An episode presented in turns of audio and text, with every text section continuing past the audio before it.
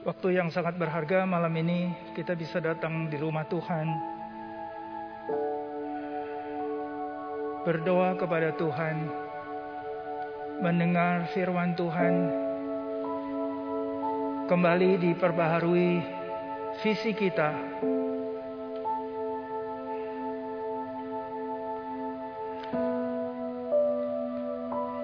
Tuhan, tolong kita sekalian. Mari kita tundukkan kepala, kita berdoa. Kami memuji dan menyembah-Mu ya Tuhan.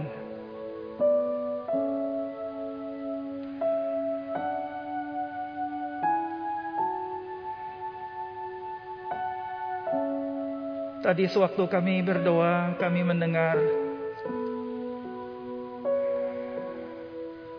ada teriakan dan tangisan orang-orang minta tolong. Di N T T karena bencana alam terjadi. Di tempat tidak jauh dari Malang karena ada bencana terjadi. Kami dengar ada rakyat Myanmar yang tertekan karena pemerintah yang memakai kekerasan, menembak dan membunuh mereka.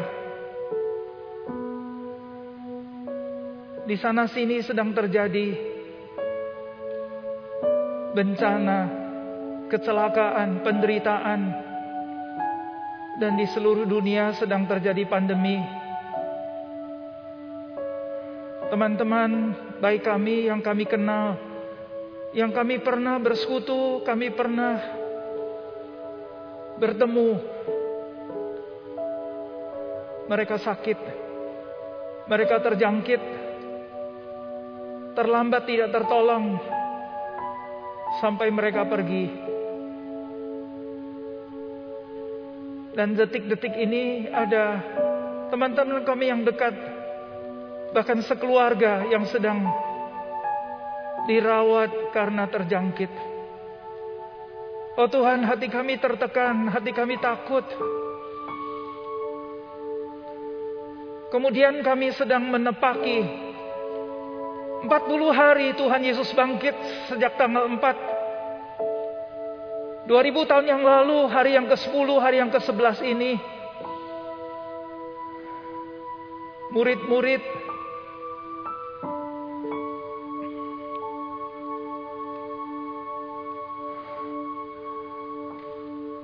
hatinya di satu sisi sangat antusias, tapi juga rasa takut. Sebentar melihat Tuhan Yesus menampakkan diri, sebentar melihat Tuhan Yesus tidak menampakkan diri. Dan dua ribu tahun yang lalu hari ini kami pun sedang menepaki empat puluh hari bersama Tuhan Yesus di atas bumi setelah Dia bangkit. Kami termasuk orang-orang yang sangat beruntung di seluruh dunia, di segala abad. Karena Tuhan Yesus sekarang sudah bangkit di dalam hati kami, di dalam hidup kami, di dalam keluarga kami, di dunia di mana kami sedang tinggal sekarang ini. Tetapi Tuhan, Engkau sudah bangkit. Apakah kami mengalami dampaknya, kuasanya, pengalamannya, dan manifestasi kebangkitan Tuhan yang real di dalam hidup kami? Malam ini firman yang akan kami renungkan adalah bagian yang sangat-sangat penting, yang mengekspresikan dan yang nyata di dalam kehidupan detik ini juga. Bagaimana kami mengerti, bagaimana kami mengimani, bagaimana kami melakukan, bagaimana kami mengalami, bagaimana kami mengembangkan. Tuhan tolong kami detik ini juga, sehingga setelah ini hidup kami diubah seperti fakta firman. Kami percaya dan kami hidupi sekarang juga. Demi nama Tuhan Yesus Kristus kami sudah doa sama-sama katakan. Amin. Saya tadi katakan bahwa kita adalah sejumlah anak-anak Tuhan yang paling beruntung di seluruh abad sejak manusia ada, saudara sekalian, karena kami karena kita ini sekarang sedang hidup di dalam zaman kebangkitan. Kalau dua ribu tahun yang lalu murid-murid tebak-tebak, takut, antusias, sebentar Tuhan Yesus nampakkan diri, sebentar lagi Tuhan Yesus menghilang dan sebagainya. Tetapi sekarang kita hidup di dalam zaman yang Tuhan Yesus selalu menampakkan diri. Sebetulnya kita mengalami, tetapi karena banyak sekali halangan sehingga mata kita jadi buram, tidak melihat, tidak mengalami, tidak tidak berdampak dan tidak efektif. Perikop malam ini sangat penting sekali, saudara sekalian. Temanya adalah Dead to Sin, Alive to Christ.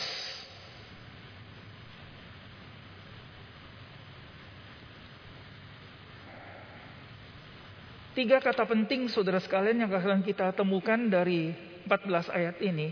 Sebentar kita akan baca. Waktunya tidak banyak, hanya tiga puluh menit ke depan. Kita akan lihat seberapa jauh kita bisa jangkau. Tetapi saya akan sharingkan rangka daripada pemikiran kita dan ujung akhir yang akan kita capai nanti. Saya sambil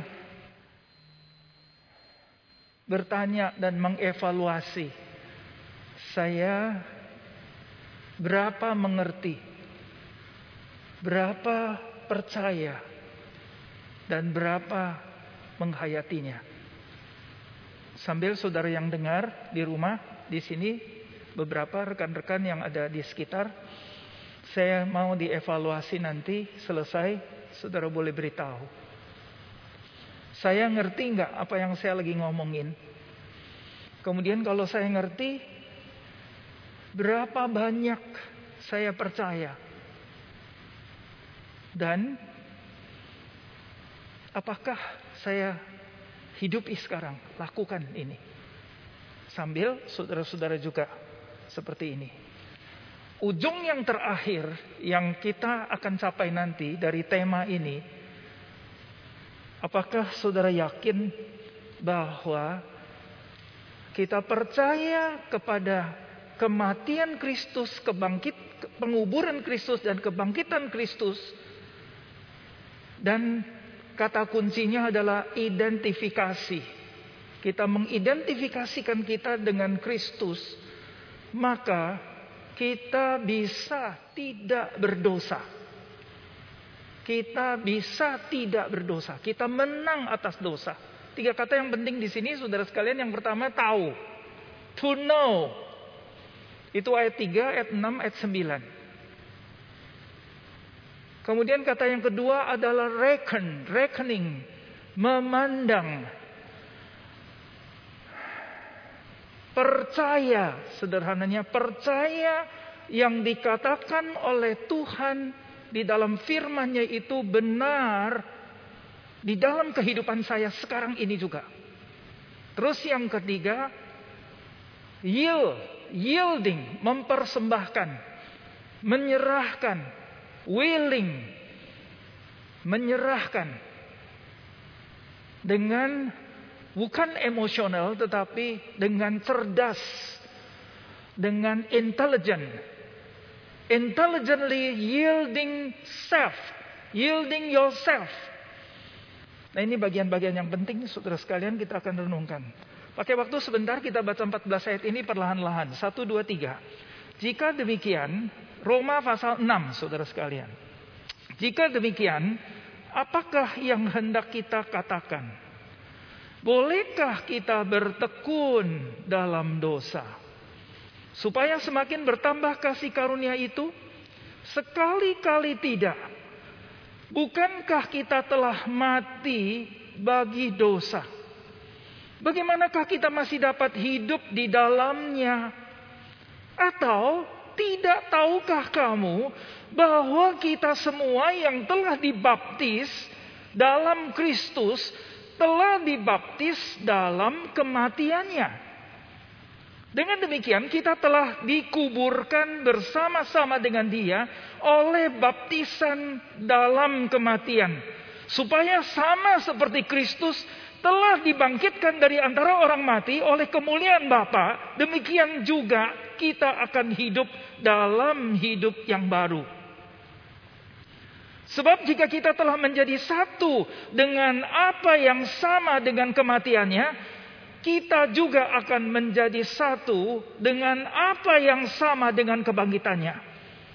Karena kita tahu, kita tahu lagi saudara sekalian, bahwa manusia lama kita telah turut disalibkan, supaya tubuh dosa kita hilang kuasanya, agar jangan kita menghambakan diri lagi kepada dosa.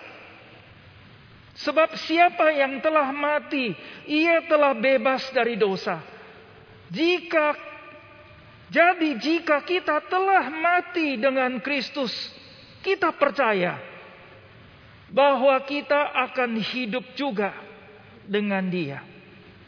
Karena kita tahu, kata kita tahu yang ketiga, bahwa Kristus sesudah Ia bangkit dari antara orang mati, tidak mati lagi, maut tidak berkuasa lagi atas Dia. Sebab kematiannya adalah kematian terhadap dosa satu kali dan untuk selama-lamanya. Dan kehidupannya adalah kehidupan bagi Allah. Demikianlah hendaknya kamu memandangnya. Rekening saudara sekalian, bahwa kamu telah mati bagi dosa, tetapi kamu hidup bagi Allah dalam Kristus Yesus. Sebab itu hendaklah dosa jangan berkuasa lagi di dalam tubuhmu yang fana, supaya kamu jangan lagi menuruti keinginannya. Dan janganlah kamu menyerahkan anggota-anggota tubuhmu kepada dosa untuk dipakai sebagai senjata kelaliman. Tetapi serahkanlah dirimu kepada Allah sebagai orang-orang yang dahulu mati tetapi yang sekarang hidup. Dan serahkanlah anggota-anggota tubuhmu kepada Allah untuk menjadi senjata-senjata kebenaran. Sebab kamu tidak akan dikuasai oleh lagi oleh dosa. Karena kamu tidak berada di bawah hukum Taurat tetapi di bawah kasih karunia. Bagian ini pertama kali saya mau supaya bisa mengerti, saya hafal dulu saudara sekalian. Jadi saya pakai waktu berhari-hari, paling enggak dua hari. Dari kata yang pertama sampai kali kata yang terakhir. Saya hafal ulang-ulang, saya hafal ulang-ulang. Tengah malam bangun saya hafal ulang-ulang, saya tanya apa ini artinya semua. Jadi malam ini sharing yang saya sudah hafal, yang saya sudah ngomongin bersama-sama. Jadi tahu saudara sekalian, ayat tiga, ayat enam, dan ayat ke sembilan. Tahu apa saudara sekalian? Tahu di sini Paulus pakai bahwa kita dibaptis ke dalam kematiannya. Dikuburkan dan bangkit bersama-sama dengan Kristus. Tiga kali saudara sekalian, pasal tiga, ayat tiga, ayat enam, ayat, ayat, ayat sembilan.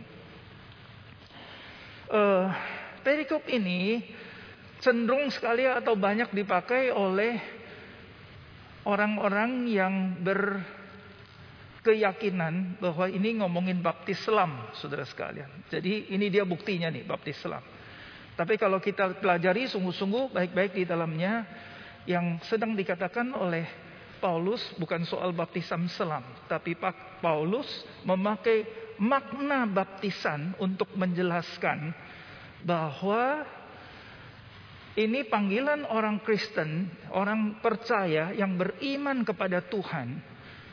Tuhan bersama-sama menyatu dengan Kristus melalui makna baptisan ini, mati, dikuburkan, bangkit bersama dengan Kristus. Jadi ini bukan satu,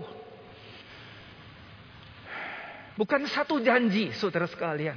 Jadi kita bukan sedang mengklaiming satu promise, satu janji bahwa harus dijadikan. Bukan, tapi ini satu kenyataan, the fact. Bahwa Kristus di dikuburkan, mati, dikuburkan dan dibangkitkan. Dan waktu dia mati, dia bawa kita. The old self, the old man, saudara sekalian. Ayat yang keberapa itu yang dikatakan bahwa well, the children. Ayat yang keenam mungkin kalau tidak salah. Di situ dikatakan karena kita tahu bahwa manusia lama. Betul, ayat yang keenam. Manusia lama kita, saudara sekalian. Mati bersama-sama dengan dia. Saya ulangi. Karena kita tahu bahwa manusia lama kita telah turut disalibkan. Kata kunci di sini lagi, saudara sekalian, adalah identifikasi. Kita mengidentifikasikan diri kita bersama dengan Kristus dan percaya dengan iman bahwa ini yang dilakukan oleh Kristus, kita dibawa bersama-sama dengan Kristus. Jadi kita mati bersama. Kita yang lama itu mati bersama dan kita ambil bentuk kematiannya yang sama persis dengan Yesus Kristus, maka kita juga menyatu dengan kebangkitannya.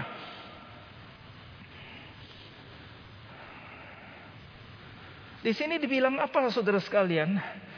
Uh,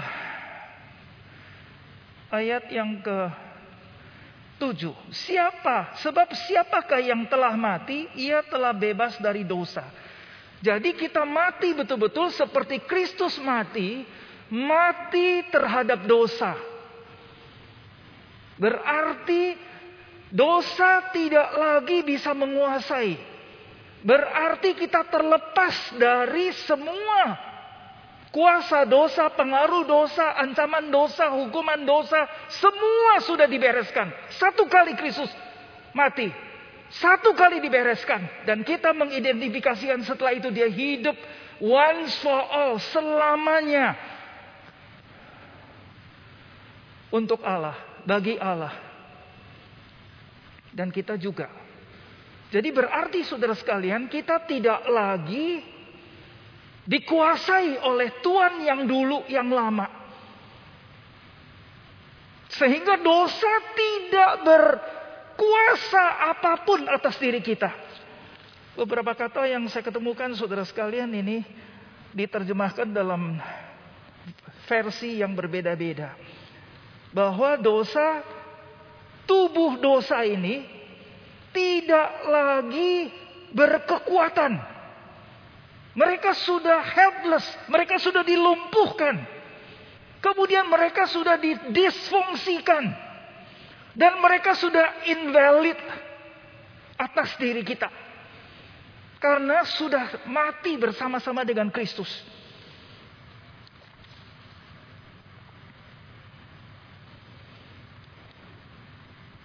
Paulus sebetulnya mau ngomong apa nih saudara sekalian? Paulus mau ngomong dari wahyu yang dia terima. Pencerahan, pengertian tentang mati bersama dengan Kristus di dalam dosa, terhadap dosa, berarti dosa tidak lagi. Dosa itu impoten saudara sekalian. Tidak berkekuatan sedikit pun untuk mengontrol. Untuk mengontrol orang-orang yang percaya. Karena sudah mati bersama dengan Kristus. Dan mulai sekarang siapa yang memerintah? Mulai sekarang adalah the new man. Orang yang baru. Siapa itu? Kristus.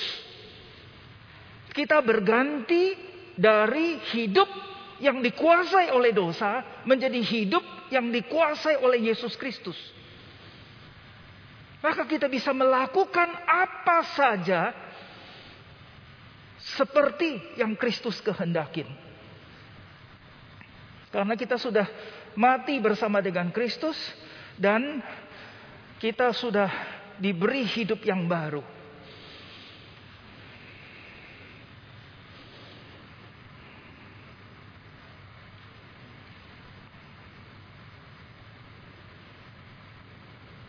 Agak sedikit abstrak, saudara sekalian. Agak sedikit abstrak. Kristus mati udah dua ribu tahun yang lalu. Kita ini sekarang belum lahir. Kita baru sekarang lagi ngomongin hal ini. Bagaimana aplikasinya, saudara sekalian?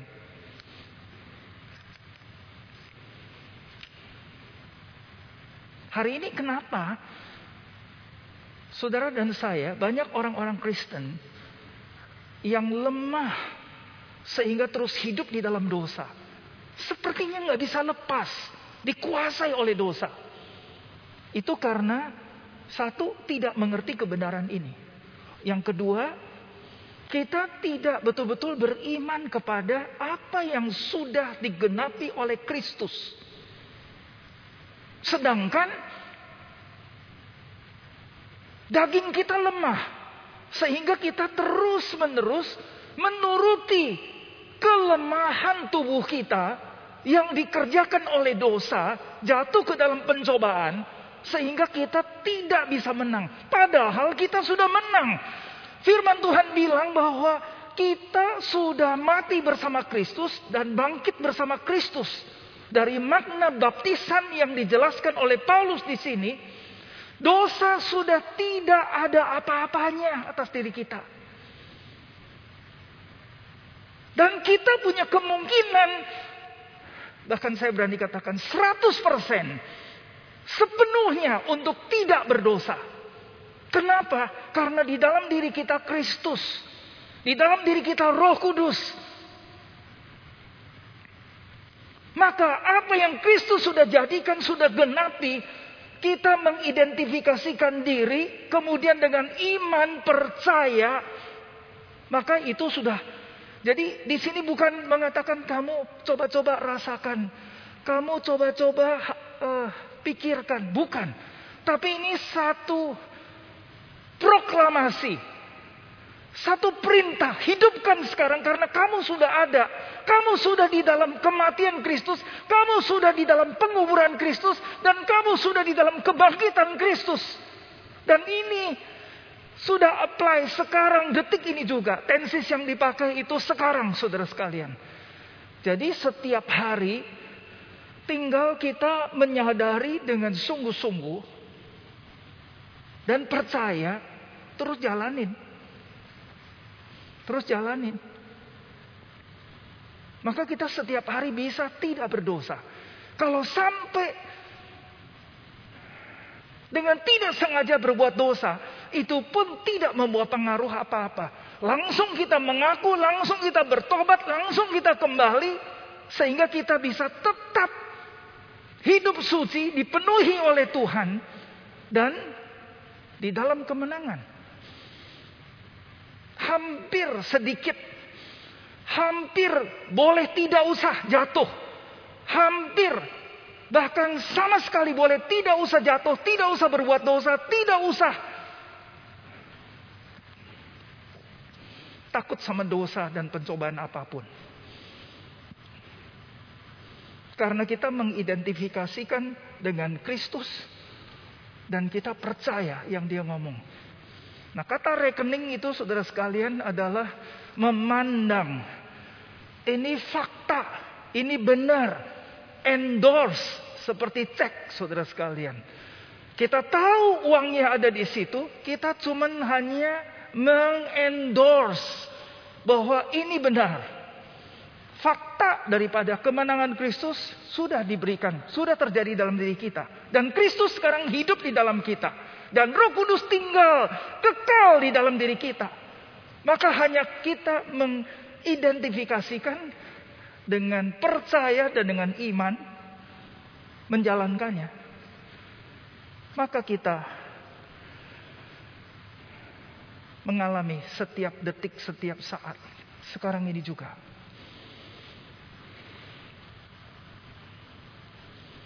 Yielding yang terakhir, saudara sekalian. Dengan satu kesadaran. Dengan kerelaan. Ayat yang kesebelas. Ayat yang kesebelas, ayat yang kedua belas. Apa yang dikatakan oleh ayat yang kedua belas, saudara sekalian? Sebab itu hendaklah dosa jangan berkuasa lagi dalam tubuhmu yang fana, supaya kamu jangan lagi menuruti keinginannya. Saya kok kayaknya mengerti dalam bahasa Mandarin. 所以不要容罪在你们 必死的身上作王, 使你们顺从圣子的私意. Jadi kita jangan biarkan sedikit pun dosa itu berlagak, berkuasa di atas tubuhmu yang akan mati ini. Karena apa, saudara sekalian? Karena kamu sudah punya Tuhan yang baru, yaitu Yesus Kristus, dan Dia sudah bangkit. Dan jangan berikan anggota tubuhmu kepada dosa untuk dijadikan alat-alat untuk melakukan ketidakbenaran. Tetapi sebaliknya, seperti seorang yang bangkit dan persembahkan tubuhmu. Kenapa harus tubuh, saudara sekalian? Satu, karena tubuh kita adalah bait Roh Suci. satu Korintus enam, sembilan belas sampai dua puluh. Terus Filipi juga mengatakan bahwa tubuh kita adalah bait Roh Suci. Yang kedua, tubuh kita sudah disucikan, mau dipakai oleh Tuhan untuk membangun kerajaan Allah, untuk membangun tubuh Kristus. Dan mau dipakai oleh Tuhan sebagai persenjataan, yang tadi ayat yang kedua belas. Sebagai senjata-senjata kebenaran untuk mengalahkan musuh-musuh kita. Ayat tiga belas, saudara sekalian. Jadi saya sangat percaya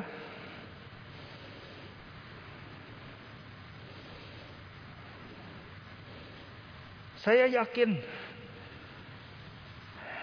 orang beriman kepada Kristus dan mengidentifikasikan diri dengan kematian Kristus, penguburan Kristus dan kebangkitan Kristus, memandang diri kita seperti fakta dari Tuhan Yesus sekarang ada di dalam diri kita, dan kita mempersembahkan diri, maka kita bisa hidup suci dan kita bisa tidak berbuat dosa, tidak jatuh ke dalam dosa. Hidup suci, penuh dengan Yesus, penuh dengan Roh Kudus, penuh dengan kuasa untuk melakukan apa saja yang Tuhan mau kita lakukan.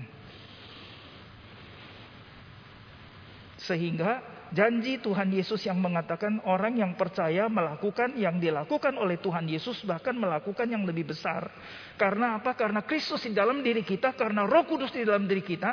Kalau waktu zaman dulu Tuhan Yesus hidup di dalam dunia masih terbatas hanya sampai di tempat di mana Dia tinggal. Tetapi sekarang Yesus ada di dalam gerejanya, Yesus ada di dalam hati semua orang yang percaya. Yesus seperti yang dikatakan di dalam pasal enam ayat satu sampai empat belas ini. Maka Yesus dan Roh Kudus tidak terbatas dan mengerjakan apa saja yang Dia mau melalui kita dengan penundukan dan ketaatan dan penyerahan dan persembahan kita. Setuju, saudara sekalian? Siapa setuju? Kamu gak setuju? Berarti saya gak jelas ngomongnya. Kamu setuju? Musuh ngomongnya jelas gak? Kamu rasa jelas?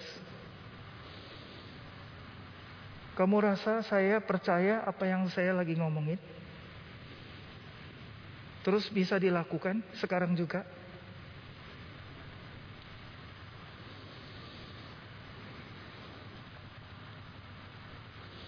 Saya waktu baca hafal bagian ini, saya sangat-sangat antusias dan saya sangat sangat beriman, sangat percaya. Dan firman ini benar. Ini identifikasi yang dasarnya adalah percaya, saudara sekalian. Berdasarkannya adalah percaya. Coba ya, saya reckoning is a matter of faith that issues in action. Reckoning is not claiming a promise, but acting on a fact. God does not command us to become dead to sin. He tells us that we are dead, dead to sin, and alive unto Christ. And then command us to act on it. Even we do not act on it, the facts are still true.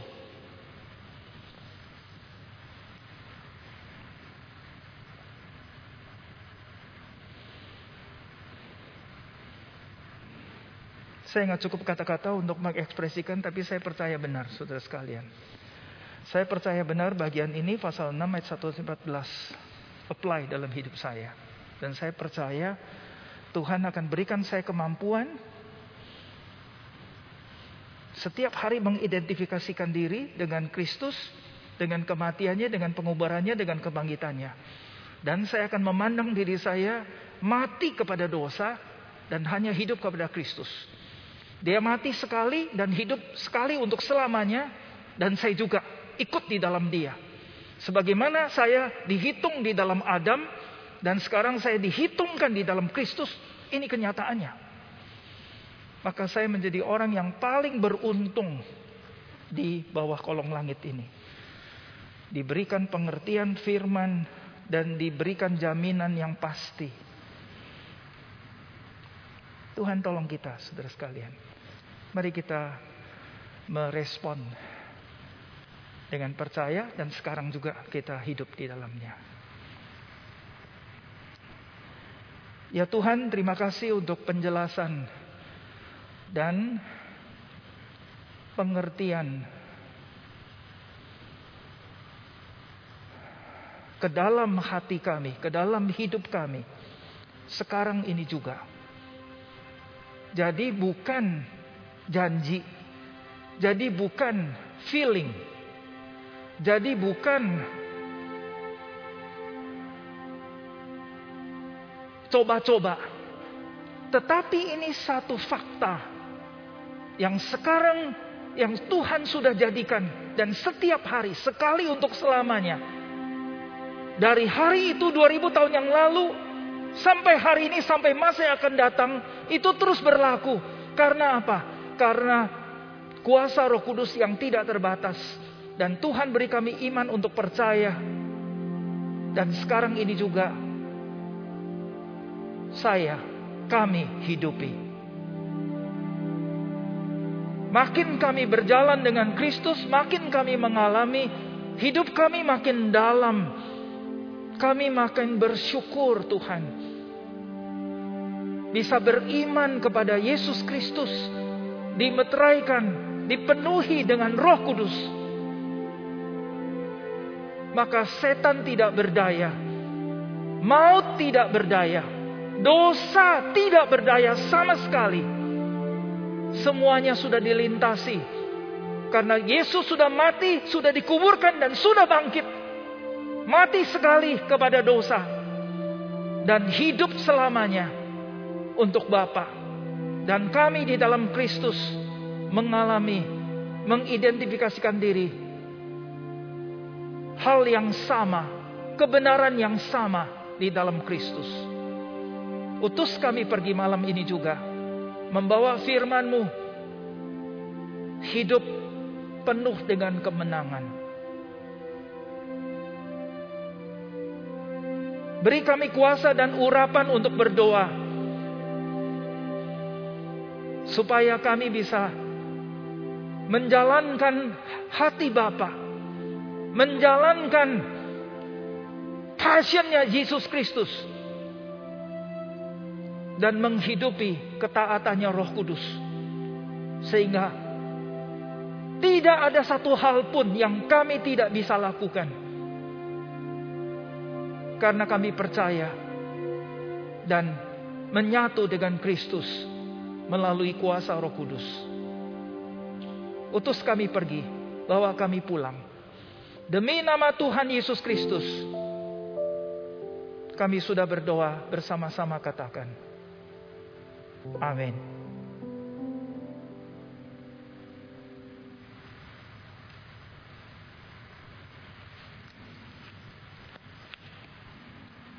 saat teduh.